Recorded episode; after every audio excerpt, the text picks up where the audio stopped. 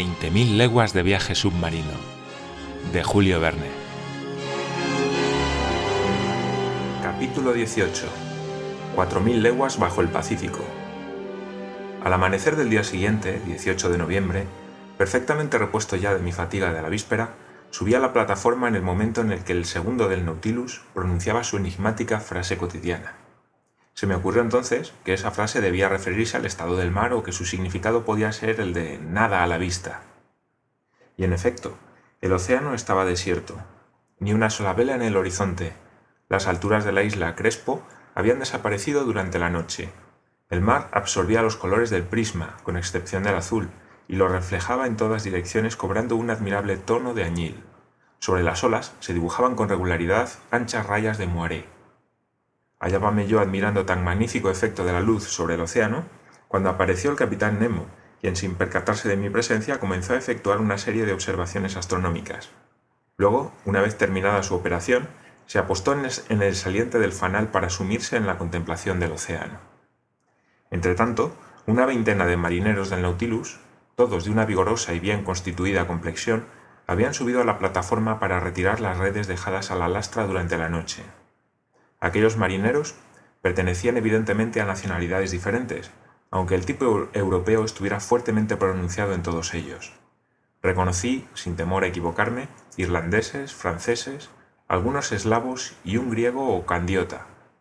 Pero eran tan sobrios de palabras y las pocas que usaban eran las de aquel extraño idioma cuyo origen me era hermético, que debí renunciar a interrogarles. Se izaron las redes a bordo. Eran redes de barredera, semejantes a las usadas en las costas normandas, amplias bolsas mantenidas entreabiertas por una verga flotante y una cadena pasada por las mallas inferiores. Esas redes, así arrastradas, barrían el fondo del mar y recogían todos sus productos a su paso.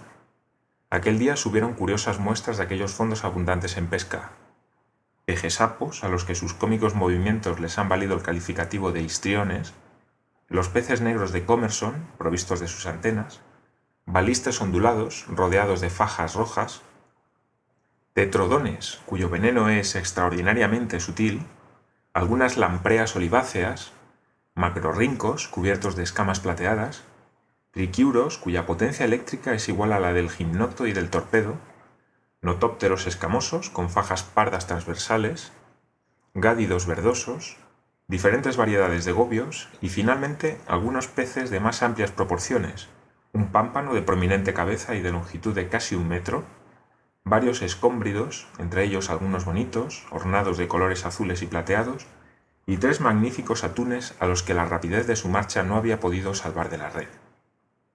Calculé en más de mil libras lo izado por la red. Era un buen botín, pero no sorprendente, porque ese tipo de redes, mantenidas a la rastra durante varias horas, capturan en su prisión de mallas todo un mundo acuático. No debíamos, pues, carecer de víveres de excelente calidad y fácilmente renovables por la rapidez del Nautilus y por la atracción de su luz eléctrica. Se introdujo inmediatamente pescado por el escotillón y se llevó a las despensas, unos para su consumo en fresco y otros para su preparación en conserva. Terminada la pesca y renovada la provisión de aire, Creía yo que el Nautilus iba a proseguir su viaje submarino y me disponía ya a regresar a mi camarote cuando el capitán Nemo, volviéndose hacia mí, me dijo sin preámbulo alguno. Mire el océano, señor profesor. ¿No está dotado de una vida real? ¿No tiene sus ataques de cólera y sus accesos de ternura? Ayer se durmió como nosotros, y helo aquí, que se despierta tras una noche apacible. Así me habló, sin saludo previo de ninguna clase. Se hubiera dicho que el extraño personaje continuaba conmigo una conversación ya iniciada. Mire cómo se despierta bajo las caricias del sol para revivir su existencia diurna. Interesante estudio el de observar el ritmo de su organismo. Posee pulso, arterias, tiene espasmos, y yo estoy de acuerdo con el sabio Mauri, que ha descubierto en él una circulación tan real como la de la sangre en los animales.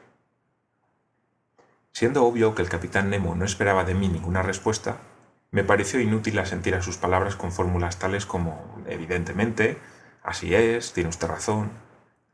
Se hablaba más bien a sí mismo, con largas pausas entre frase y frase. Era una meditación en alta voz.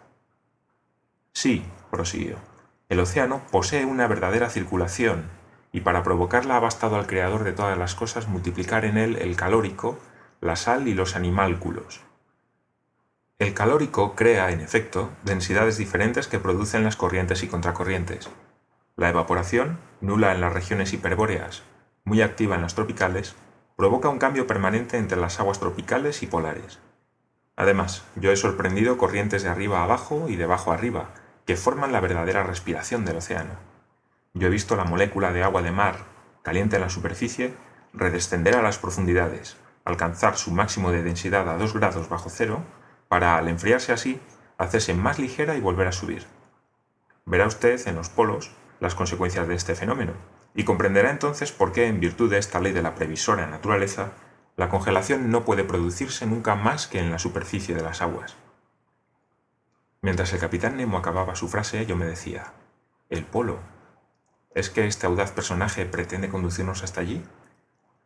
El capitán Nemo guardó nuevamente silencio, en la contemplación de ese elemento tan completa e incesantemente estudiado por él.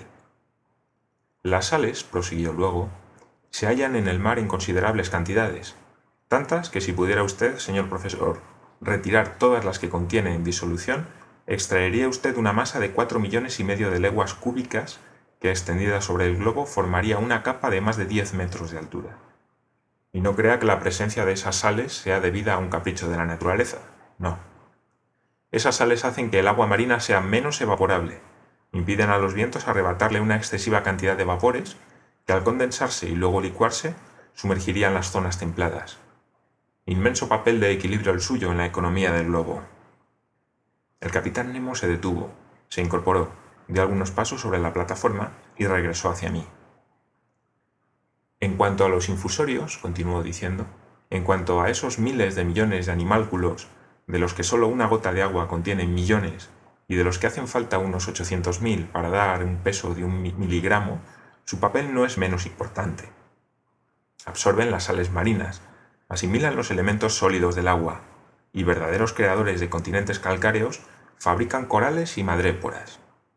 Y entonces la gota de agua, privada de su elemento mineral, se aligera, asciende a la superficie donde absorbe las sales abandonadas por la evaporación, se hace más pesada, redesciende y lleva a los animálculos nuevos elementos para absorber.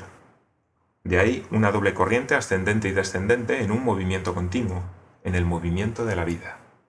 La vida, más intensa que en los continentes, más exuberante, más infinita, triunfante en todas las partes del océano, elemento mortífero para el hombre, se ha dicho, pero elemento vital para miríadas de animales y para mí. Al hablar así, el capitán Nemo se transfiguraba y provocaba en mí una extraordinaria emoción. Así pues, aquí está la verdadera existencia.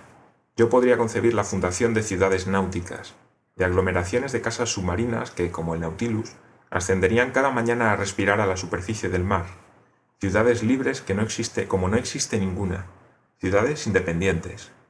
Pero quién sabe si algún déspota... El capitán Nemo interrumpió su frase con un gesto violento. Luego, como para expulsar un pensamiento funesto, se dirigió a mí diciéndome, Señor Aronnax, ¿sabe usted cuál es la profundidad del océano? Sé al menos, capitán, lo que nos han revelado los principales sondeos hechos hasta la fecha. ¿Podría usted citarlos para que yo pueda controlarlos? He aquí algunos, respondí, o por lo menos los que me vienen ahora a la memoria.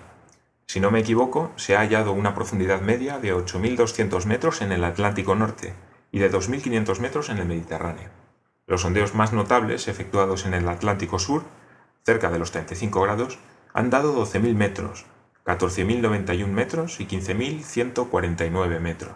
En resumen, se estima que si el fondo del mar estuviera nivelado, su profundidad media sería de unos 7 kilómetros. Bien, señor profesor, respondió el capitán Nemo, espero mostrarle algo mejor. En cuanto a la profundidad media de esta parte del Pacífico, puedo informarle de que es solamente de 4.000 metros.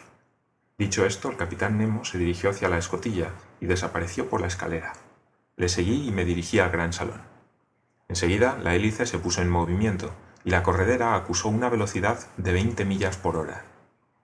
Durante los días y las semanas siguientes vi al capitán Nemo muy pocas veces. Su segundo echaba regularmente el punto, que se consignaba en la carta, de tal suerte que yo podía seguir exactamente la ruta del Nautilus. Conseil y Land pasaban mucho tiempo conmigo.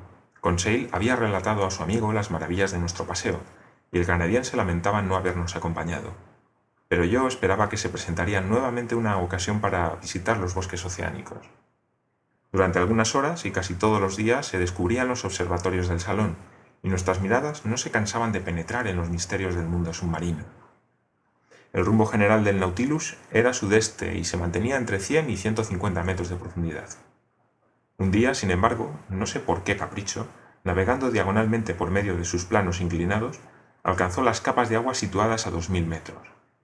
El termómetro indicaba una temperatura de 4 grados centígrados, temperatura que a esa profundidad parece ser común a todas las latitudes.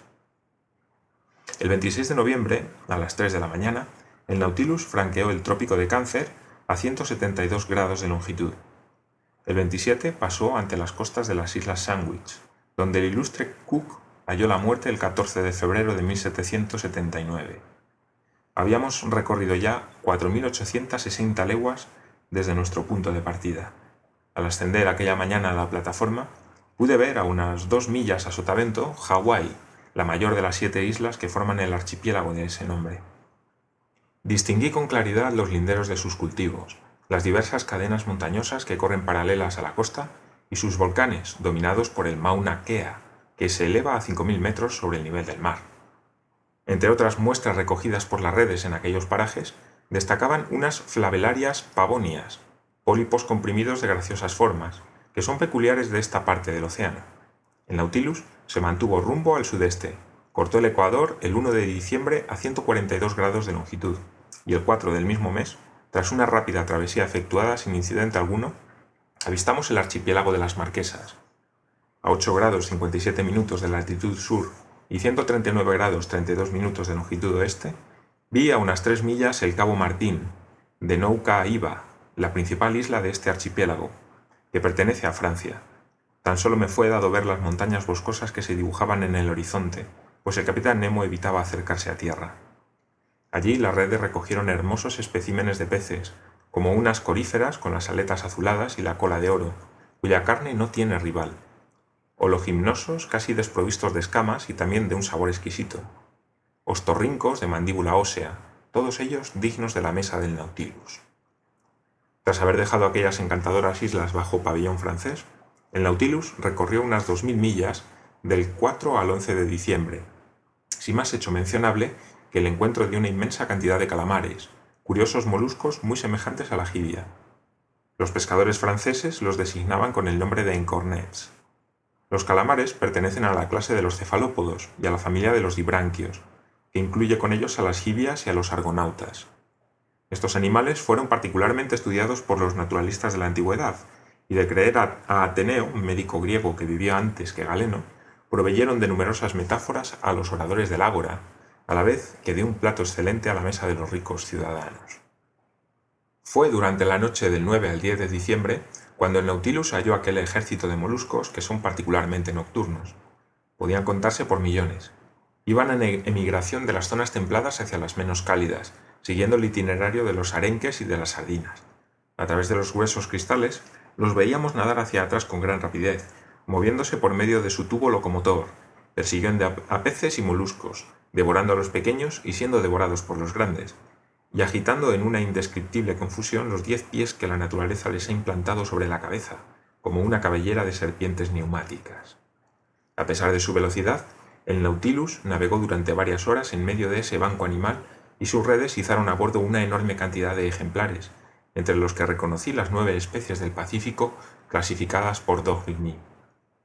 Así, durante la travesía, el mar nos prodigaba incesantemente sus más maravillosos espectáculos, variándolos al infinito y cambiando su decoración y su escenificación para el placer de nuestros ojos. Llamados estábamos no sólo a contemplar en medio del elemento líquido las obras del Creador, sino también a penetrar los más temibles misterios del océano. Durante la jornada del 11 de diciembre me hallaba yo leyendo en el gran salón mientras Ned Land y Conseil observaban las aguas luminosas a través del cristal. El Nautilus estaba inmóvil. Lleno sus depósitos, se mantenía a una profundidad de mil metros, región poco habitada, en la que tan solo los grandes peces hacían raras apariciones. Estaba yo leyendo un libro delicioso de Jean Massé, Los servidores del estómago, y saboreando sus ingeniosas lecciones, cuando Conseil interrumpió mi lectura. ¿Quiere venir un instante el señor? ¿Qué pasa, Conseil? Mire el señor. Me levanté y me acerqué al cristal. Iluminada por la luz eléctrica, una enorme masa negruzca, inmóvil, se mantenía suspendida en medio de las aguas. La observé atentamente, tratando de reconocer la naturaleza del gigantesco cetáceo. Pero otra idea me asaltó súbitamente. ¡Un navío! exclamé. Sí, respondió el canadiense, un barco que se fue a pique. No se equivocaba Ned Land. Estábamos ante un barco cuyos obenques cortados pendían aún de sus cadenas. El casco parecía estar en buen estado, y su naufragio debía datar de unas pocas horas. Tres trozos de mástiles, cortados a dos pies por encima del puente, indicaban que el barco había debido sacrificar su arboladura. Pero vencido de costado, había hecho agua y aún daba la banda por babor. Si triste era el espectáculo de ese casco perdido bajo el agua, más lo era aún el de su puente, en el que yacían algunos cadáveres amarrados con cuerdas. Conté cuatro, cuatro hombres, uno de los cuales se mantenía en pie al timón, y luego una mujer, medio asomada a la toldilla con un niño en sus brazos. Era una mujer joven, y a la luz del foco del Nautilus pude ver sus rasgos aún no descompuestos por el agua. En un supremo esfuerzo, había elevado por encima de su cabeza a su hijo, pobre ser cuyos brazos trataban de aferrarse al cuello de la madre. Espantosa era la actitud de los cuatro marineros, retorcidos en sus movimientos convulsivos que denunciaban un último esfuerzo por arrancarse a las cuerdas que les ligaban al barco. Solo, más sereno, con el semblante grave, sus grises cabellos pegados a la frente y la mano crispada sobre la rueda del timón, el timonel parecía conducir aún su barco naufragado a través de las profundidades del océano. ¡Qué escena! Estábamos en silencio, con el corazón palpitante, ante aquel naufragio sorprendido infraganti y, por así decir, fotografiado en su último minuto. Y veía ya avanzar a enormes tiburones que con los ojos encendidos acudían atraídos por el cebo de la carne humana. El Nautilus dio una vuelta en torno al navío sumergido, y al pasar ante la popa del mismo pude leer su nombre, Florida Sunderland.